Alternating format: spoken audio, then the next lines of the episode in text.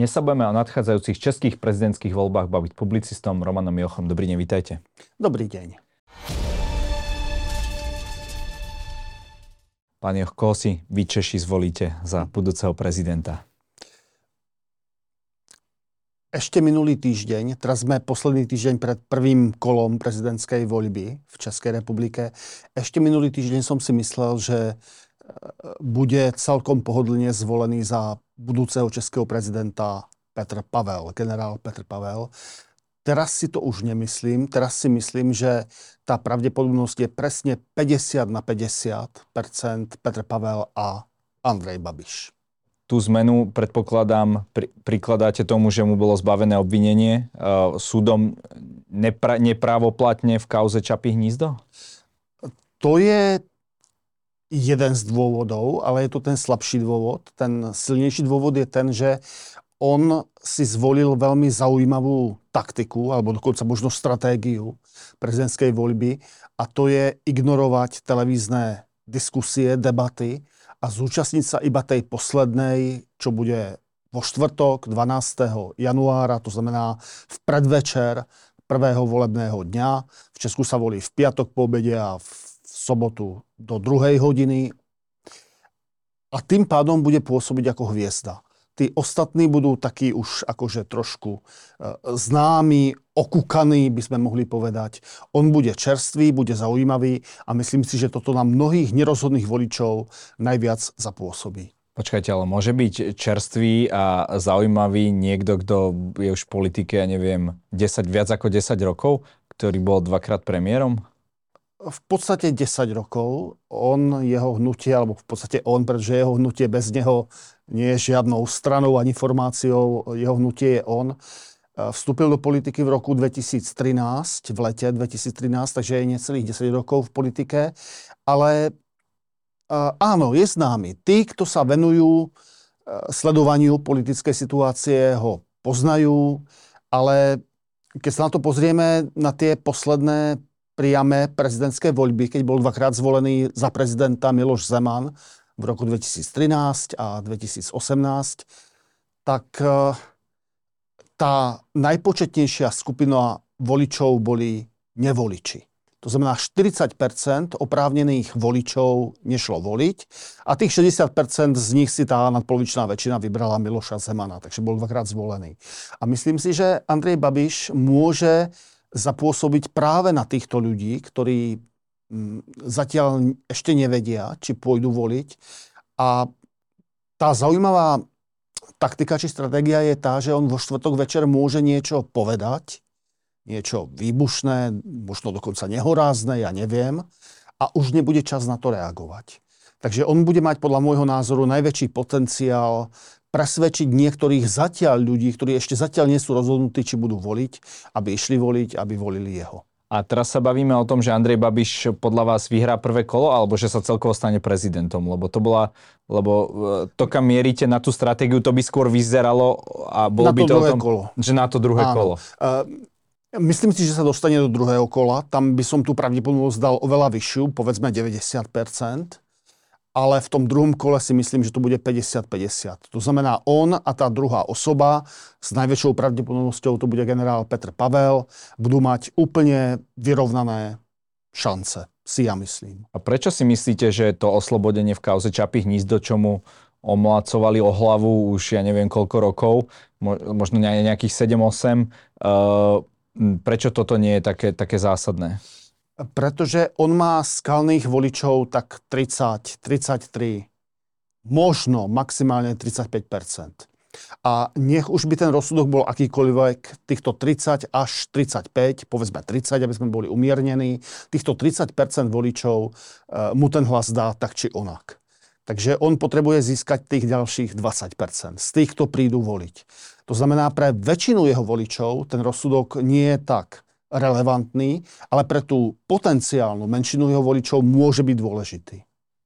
Uh, ja som si tak hovoril, uh, či, to, či tá jeho taktika nesúvisí skôr s tým, že teda nechodil do debát, uh, že oni sa tí kandidáti budú medzi sebou vybíjať, Pavel, Nerudová, ja neviem kto, možno Bašta, na seba tam budú hádzať špinu a že sa tak ako keby ušpinia, že on už keď príde Babiš, s nimi do, do konfrontácie, dajme tomu v tom druhom kole, že budú toho mať oveľa viac nahádzaného na sebe a tým pádom získa výhodu ako keby v tom druhom kole?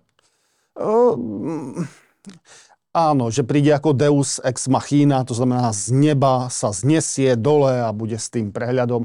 No, uh, v televíznych debatách až tak moc špiny sa nehádže. Tú špinu nerobia kandidáti sami, že by kydali na toho druhého protikandidáta, protikandidátku.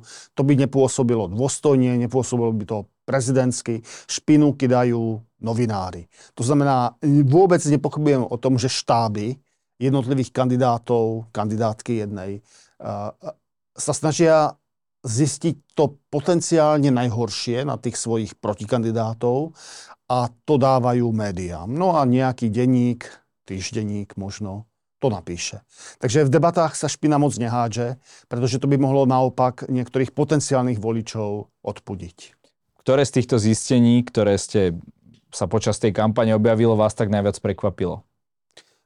Vyloženie, že by ma niečo úplne zásadne prekvapilo, nemôžem povedať. O Andrejovi Babišovi sme to vedeli už aj predtým. Presne ako ste povedali, on bol kedysi premiérom, bol ministrom financií, takže o ňom sa už písalo dosť. E, netušil som, že ak ste občanom Rakúska alebo Nemecka máte 25 tisíc eur, že takto veľmi jednoducho môžete vyštudovať na Mendelovej univerzite v Brne.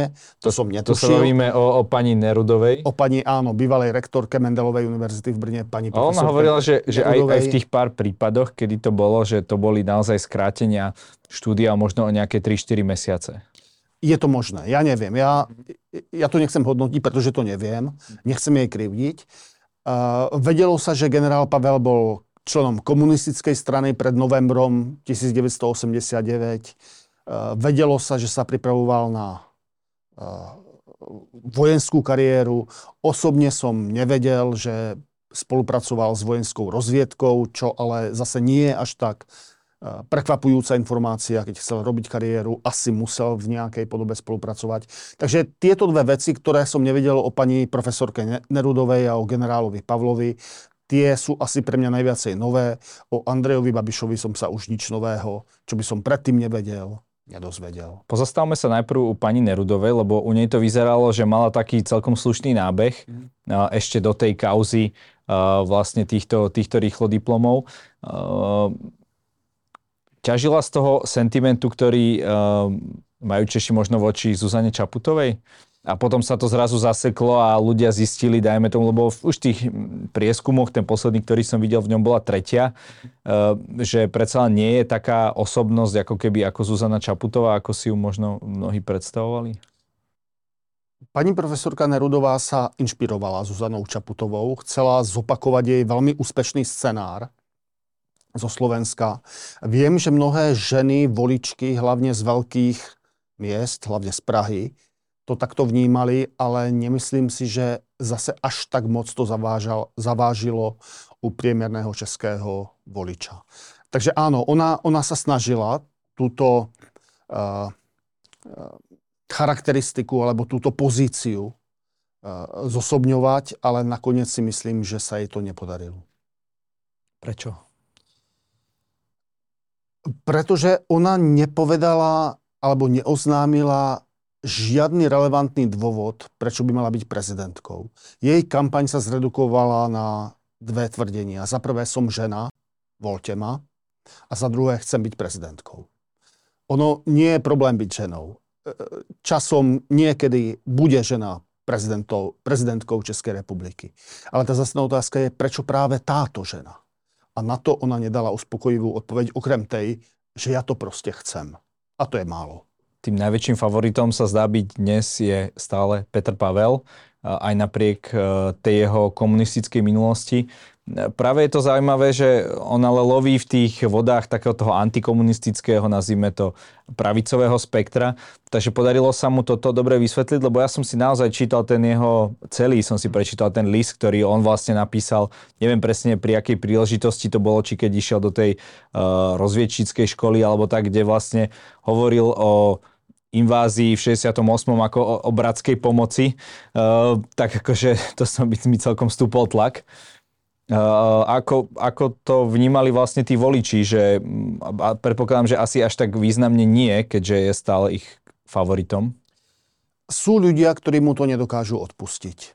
Historik, veľmi dobrý historik, Petr Blažek z Ústavu pre štúdium totalitných režimov.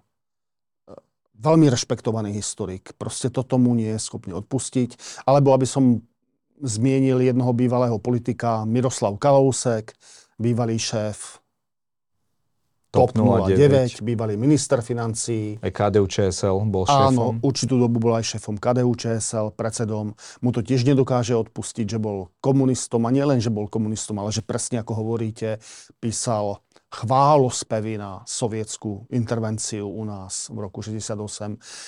Ale takže sú, tieto, sú títo ľudia, ktorí, ktorí ho nebudú voliť práve z tohoto dôvodu, ale zatiaľ sa zdá, že to je relatívne malý e, počet voličov a väčšina voličov si myslí, no keď ho prijali do NATO, keď bol šéfom, predsedom vojenského výboru NATO, mal niekoľko previerok, tak všetko je odpustené, e, bol loajálny voči, do, voči demokratickému režimu, takže mu odpustíme aj my. Takže áno, je dosť možné, že niektoré hlasy mu budú, mu budú chýbať, ale to skôr by som videl na to druhé kolo, nie na to prvé, ale väčšina ľudí zatiaľ má tendenciu z jeho potenciálnych voličov mu toto odpustiť. On sa snaží pozicionovať do takej úlohy, až povedzme, nazvime to Pozeral som video youtubera Kovyho, kde takého východoeurópskeho lídra, kde naozaj uh, sekal drevo, rúbal drevo, uh, hral hokej, bol tam na nejakej kánoji, proste také, taký, taký mačistický štýl. Takže myslíte si, že toto už trošku prebískol, alebo je to dobre stávaná kampaň, možno proti tomu Milošovi Zemanovi, uh, ktorého sme okrem fotky v nejakej plťke, kde ho každý rok niekde doniesli, v ničom športovnom nevideli? Um, no, na mňa toto nezaberá. Tieto triky na mňa vôbec nepôsobia, ale ja nie som priemerný český volič. To, čo je dôležité, je si uvedomiť, že Miloš Zeman dvakrát, nie raz, dvakrát vyhral prezidentské voľby. V priamej voľbe väčšina tých, ktorí prišli voliť, dali hlas e, Milošovi Zemanovi. A ktokoľvek, kto by sa iba opieral o podporu to, toho, čomu sa tak mierne pejoratívne hovorí pražská kaviareň, to znamená intelektuáli, vzdelanejší ľudia, bohatší ľudia, povedzme, tak nemá šancu vyhrať. To znamená, každý úspešný kandidát musí získať aspoň niektorých bývalých voličov Miloša Zemana. A možno rúbanie dreva na niektorých z týchto voličov pôsobí a zaberá. Takže nemôžem povedať, že to je... Áno, môžem povedať, že je to lacné ale nemôžem povedať, že je to nerozumný krok. Rúbať drevo alebo jazdiť na nejakej loďke alebo na koni. E, zatiaľ neurobil to, čo urobil Vladimír Vladimirovič Putin, to znamená, zatiaľ sa nevozil na Medveďovi. Toto ani nečakám, že by urobil, ale proste ten, tá pointa, že musím získať časť bývalých voličov Miloša Zemana, ak chcem byť prezidentom, tak táto pointa si myslím, že je správna. Ale Miloš Zeman, ak to chápem dobre, podporuje práve Andreja Babiša. Áno. Takže uh, je toto tá časť podpory, ktorá nakoniec môže zavážiť, keďže naozaj on má stále nejaké tiež nejaké to svoje jadro? No ja som viac skeptický. Uh, ľudia nevolili Miloša Zemana preto, čo hovoril, ale preto, aký bol. To znamená, volili práve Miloša Zemana. Dokonca existovala politická strana, uh, strana, ktorá si dala do názvu Zemanovci a táto strana totálne prepadla v českých voľbách. Tuším, že to bolo vo voľbách 17 eh, alebo 13, nejak tak. To znamená, Miloš Zeman už bol prezidentom, mal svoj fanklub, mal svoju stranu, dala si do názvu Zemanovci a tá strana nezískala 5%. To znamená, nedostala sa do parlamentu. Um, takže a Niečo podobné bolo aj v prípade minulých českých prezidentov.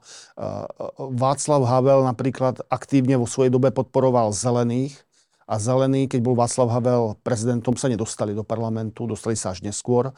Václav Klaus podporoval slobodných, libertariánsku euroskeptickú stranu, ktorá nikdy nezískala viac ako 5% Takže myslím si, že tieto rady a doporučenia od prezidentov a nemajú takú veľkú váhu. Tí ľudia volia konkrétnu osobu. A rovnako, rovnako tak aj Andrej Babiš. Keby Andrej Babiš povedal, voľte toho a toho kandidátu do Senátu, tak to nemá žiadny význam. Nikto z, zo senátnych kandidátov alebo kandidátiek e, Babišovej strany hnutia Áno nebol až tak veľkou hviezdou senátnych volieb. Proste voliči volia Miloša Zemana alebo Andreja Babiša. A toho, koho oni odporúčajú, to, to je menej relevantné. Podobne to bolo napríklad aj u nás, keď kandidoval Milan Krajniak, mm. čo je podpredseda 7-percentného hnutia, ktoré už je niekoľkýkrát v parlamente a tiež úplne, úplne pohorel, lebo tam nebol ten líder, ktorý, ktorým je Boris Kolár, ktorý je, a takisto pohoreli aj, aj v eurovoľbách, práve lebo tam nebol, nebol tento líder. Ale keď sme pri tom Andreju Babišovi, prečo sa podľa vás on chce stať prezidentom? Ide mu nejakú imunitu v prvom rade? Nie.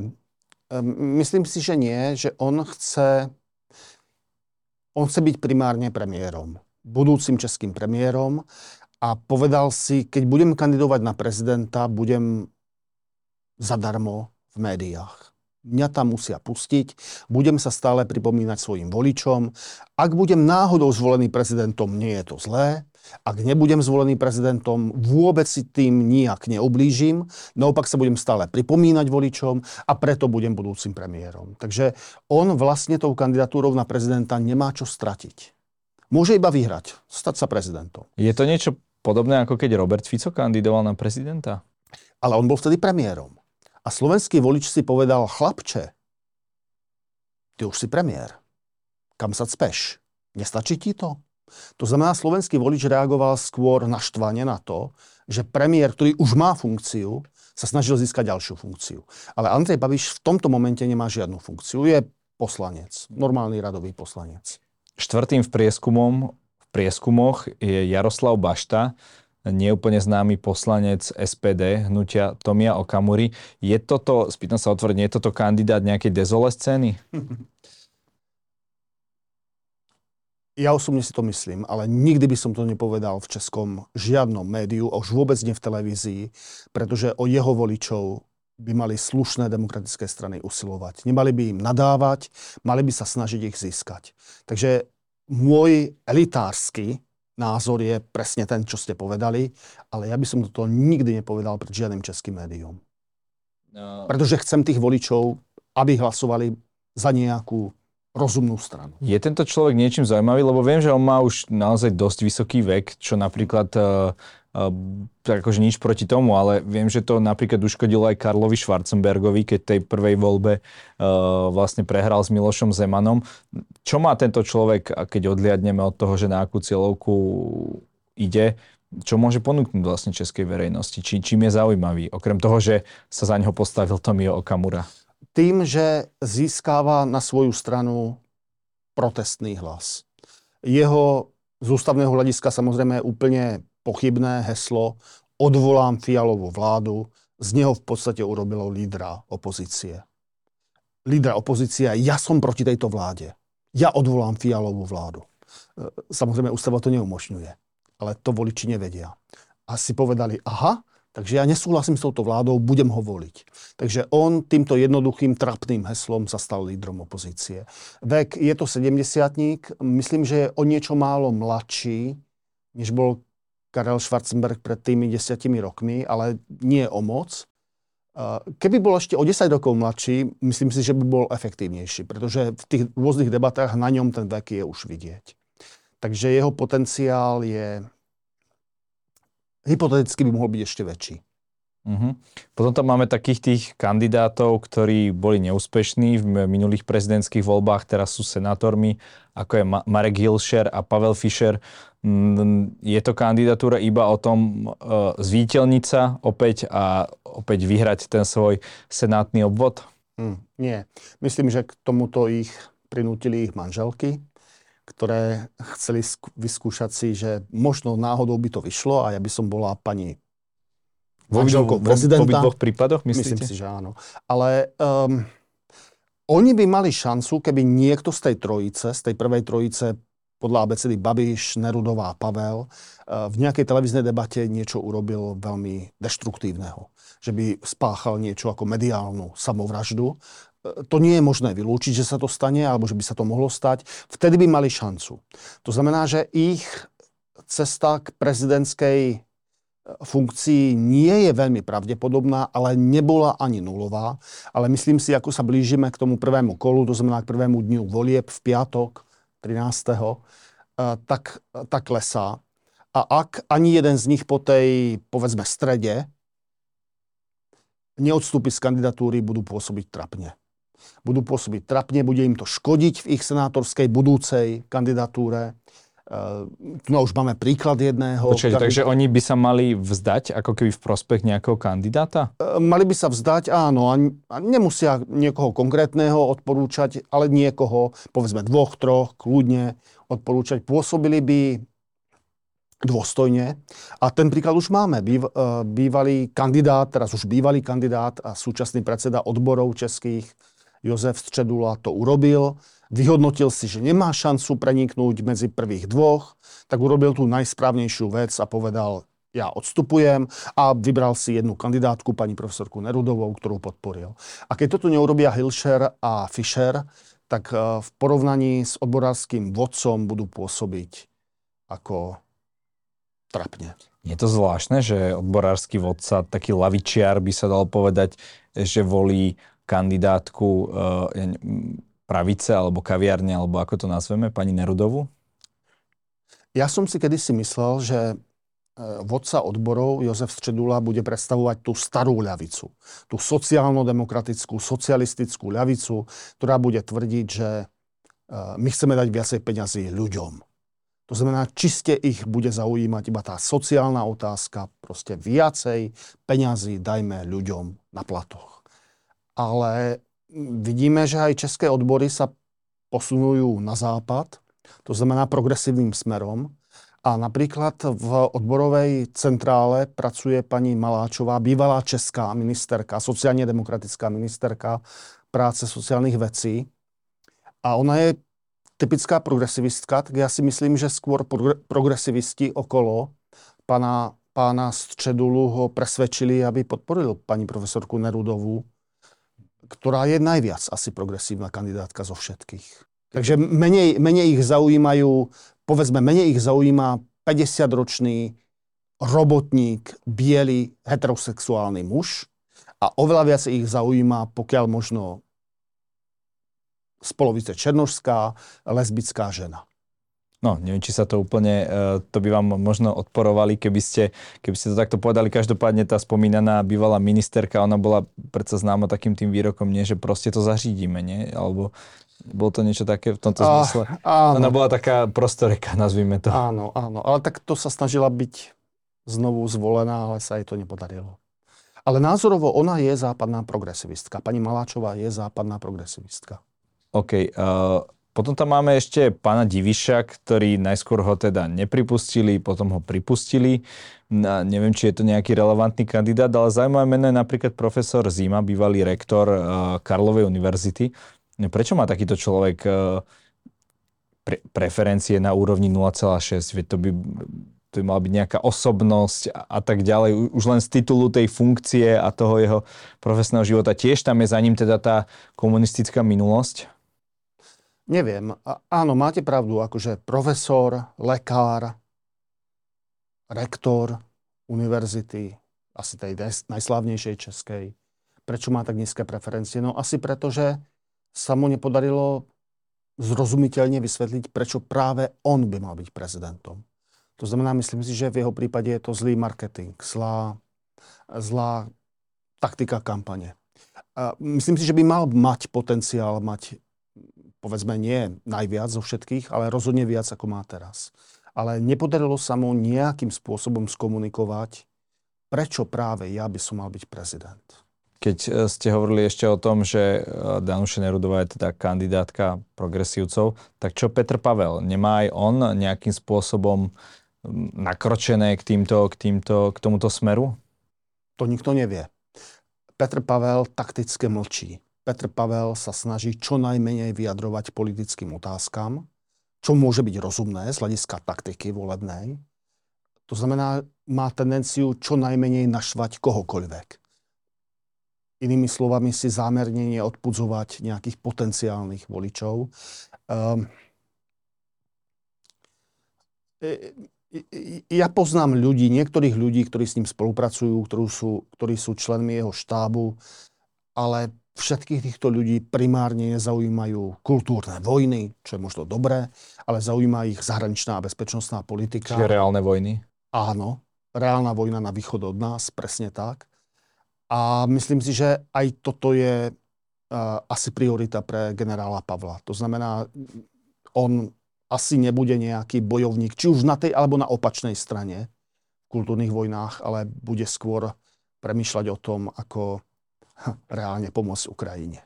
Tie kultúrne vojny sú v našej slovenskej politike dosť, povedzme, ešte na vzostupe. Videli sme tie posledné statusy Igora Matoviča voči uh, trans ľuďom. Kto bude takým tým kandidátom v Česku nie je tak početnej ako na Slovensku, takej tej, tých katolíckých konzervatívcov, do ktorých by som možno zaradil aj vás. Tak nesmelo. Tak, v Česku asi katolícky alebo obecne kresťanskí voliči, niektorí, tí, ktorí sú povedzme sympatizujúci, sympatu, sympatizujúci s vládou, dajú svoje hlasy a, Pavlovi Fischerovi, senátorovi, ktorý je katolíkom, ľavicovým katolíkom v sociálnych otázkach a niektorí možno generálovi Pavlovi a tí, ktorí sú antirežimní alebo proste sú naštvaní na, na, na súčasnú vládu, tak to dajú pánovi Baštovi, si myslím. Takže kresťanský katolický hlas, ktorý nie je až tak početný, ale nie je nepočetný, je to povedzme, ja neviem, 10%, 10% českých voličov, ktorí pôjdu voliť, e, tak sa takto rozdelí. To znamená, že nebude to ten rozhodujúci hlas. Sa roztriešti medzi, povedzme, troch kandidátov. Možno niektorí dajú hlas Andrejovi Babišovi. Možno, ja neviem. No a e, e, ste ma označil za katolického kresťanského voliča. Ja si nemyslím, že akýkoľvek názor, ktorý som kedykoľvek povedal a zastával, bol informovaný mojou vierou. Nespomínam si skutočne na jeden jediný názor, ktorý by mal priamy vzťah k, mojej, môjmu náboženskému presvedčeniu. Vždycky som sa rozhodoval podľa nie náboženských, ale sekulárnych svetských kritérií. A myslím si, že je veľmi veľa katolíkov na svete, vrátane pápeža, súčasného Františka, ktorý má úplne opačné názory, než mám ja. Na tie pre mňa skutočne zásadné veci. Je to podstatné, kto bude českým prezidentom z hľadiska nejakého geopolitického ukotvenia Čech a tak ďalej, možno ďalšej pomoci Ukrajine, alebo to má len reprezentatívnu funkciu? Je to podstatné je to podstatné. Tá len reprezentatívna nie je iba len. Takto, takto nás vníma zahraničie. Proste je rozdiel, keď na Slovensko príde polský prezident Duda alebo maďarská prezidentka pani Novák. To vnímanie je odlišné. A hlavne teraz tá ukrajinská vojna to ukázala. Takže vnímanie je dôležité. A keď sa pozrieme na českého prezidenta, český prezident má v podstate tri dôležité funkcie. Prvá je e, menovanie členov bankovej rady, to znamená Centrálnej banky Českej. Česko má korunu, stále nemá euro. V dohľadnej dobe Česká republika sa nepripojí k eurozóne, rozdiel od Chorvátska. A to je veľmi dôležitá právomoc, pretože tam nepotrebuje kontrasignáciu ani premiéra, ani ministra. Rozhoduje sa sám. A to je veľmi dôležitá funkcia. Druhá dôležitá funkcia je, že nominuje sudcov ústavného súdu, ale tých musí schváliť Senát. Takže tam sa delí o právomoc určovať obsadenie ústavného súdu. To je tiež dôležitá funkcia, ale nemá tam suverénnu právomoc. No a tretia, tá najmenej viditeľná je, že veľvyslancom sa stane ten, koho menuje prezident. To znamená, keď sa prezident, keď si postaví hlavu, tak v podstate vláda nemá žiadnu šancu do nejakej konkrétnej krajiny alebo akejkoľvek krajiny uh, poslať veľvyslanca. V Česku existuje trojuholník, premiér, minister zahraničných vecí a prezident a v rámci tohoto trojuholníka sa vyberajú veľvyslanci. A väčšinou je tam kompromis, to znamená niektoré ambasády sa povie, že si určí sám minister zahraničných vecí, že si to vyberie. Na iné ambasády si povie, má zoznam premiér a povie, ja chcem toho tam a tam. A tá jedna tretina je prezident a on si povie, dobre, ja vám to všetko odsúhlasím, pán premiér, pán minister, ja vám to podpíšem, ale chcem, aby tento môj človek išiel na ambasádu tam. A väčšinou sa upečie kompromis. Miloš Zeman robil trošku problémy v tomto ohľade. Odmietol odvolať veľvyslankyňu, českú veľvyslankyňu v Sýrii, ktorá už podľa služobného zákona mala ísť do dôchodku. On povedal, nie, ja ju proste neodvolám. Ona tam zostane, dokedy ja budem prezidentom, tak sa aj stalo.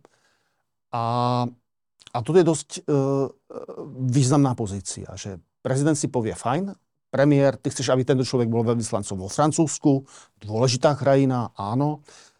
Minister zahraničných vecí, ty chceš, aby tento človek bol veľvyslancom v Nemecku, ekonomicky ešte dôležitejšia krajina, áno, v poriadku ale ja chcem, aby tento človek bol veľvyslancom, povedzme, v Amerike, alebo vo Veľkej Británii, alebo v Izraeli. A tí dvaja, premiér a minister zahraničných vecí, nemajú inú možnosť, než sa s ním dohodnúť. Takže toto je tiež dôležitá funkcia prezidenta. Neformálna, ale dôležitá. Tam je potom ešte aj otázka, ako, ako to robil eh, aj pán Zeman počas teda svojho, ako nepodpisoval napríklad eh, profesorom uh, tie tituly, takže tí, ktorí reálne to splnili, potrebovali už len nejakú ceremoniálnu formalitu, formalitu tak áno, ale, to niekedy vykladal dosť aj po svojom. Tak, ale z tých, čo teraz kandidujú na prezidenta, tak každý z nich už prehlásil, že bude rešpektovať stanovisko akademickej obce podľa mňa je to správne, áno, že toto nemá byť politická funkcia, toto má byť akademická funkcia. Keď akademický senát tej alebo danej univerzity ho odsúhlasí, podľa mňa by to mala byť iba formalita. Prečo to má prezident? Pretože kedysi za Rakúska Uhorská to bol cisár, kto menoval profesor, profesorov. No a náš prvý prezident Masaryk si to privlastnil. Keď to robil cisár, teraz to budem robiť ja. Ale čiste z logiky veci to nemá žiadny význam, aby práve prezident menoval profesorov. E, ja neviem, či v nejakej inej krajine to je vôbec. Mm, okrem tých, ktoré sú dedičkami e, Rakúska-Uhorska. Ja neviem, ako je to, priznám sa, ani neviem, ako je to na Slovensku. Či pani prezidentka menuje profesorov, alebo či je to čiste iba akademická vec. Neviem. Ale viem, že určite tak to nie je v Británii, v Amerike, vo Francúzsku. Tam to tak nie je. E, je možné, že sa tá česká spoločnosť aj na základe tejto voľby ešte viac rozdelí, tak ako to bolo možno v prípade prvej voľby Miloša Zemana proti Schwarzenbergovi, že tam sa naozaj ukázalo ten tábor taký a ten tábor taký a e, dokonca vznikli mnohé aktivity, ktoré potom, keď vyhral Zeman, po, toto nie je môj prezident a tak ďalej. Očakávate niečo také aj teraz? Áno. Priama voľba prezidenta rozdeluje krajinu. Ja som bol proti tomu, aby sme zaviedli, aby Česká republika zaviedla priamu voľbu prezidenta a prezidentky. Ja som bol za nepriamu. Nezmenil som názor, naopak som presvedčený o tom, že, e, že to bola chyba. A rozdelí to krajinu, áno. Stane sa to, nebude to tak fatálne, pretože Miloš Zeman, uh, on rád provokoval.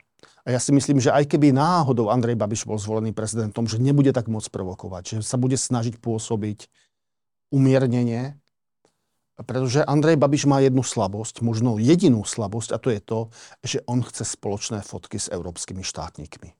S nemeckým kancelárom, s francúzským prezidentom. Toto on chce. On chce byť vnímaný ako normálny, dôstojný štátnik. To je to, čo tá pražská kaviareň mu nedáva. A preto si myslím, že ak by náhodou bol zvolený, a môj odhad je 50%, že sa to môže stať, 50 nie viac, nie menej, tak toto, o toto sa bude snažiť. Joch, každý u nás má na záver priestor povedať našim divákom to, čo sám chce. Nech sa vám páči. No, ja som to naznačil. Ja si myslím, že v parlamentnej demokracii, ako je Slovenská alebo Česká, by prezident mal byť, vo, mal byť volený parlamentom. Takže ak máte alebo ak máme, ja som tiež občan Slovenskej republiky, mám občanstvo Slovenskej republiky, ak máme dosť odvahy, zmeňme Slovenskú ústavu a zaveďme nepriamú voľbu prezidenta či prezidenty, prezidentky Slovenskej republiky. Čo je názor, ktorý podľa môjho názoru má asi tak podporu 0,00001%. Možno ako pán Zima momentálne v prieskumoch. Nejak tak, áno. Ďakujem za rozhovor. Ďakujem za pozvanie.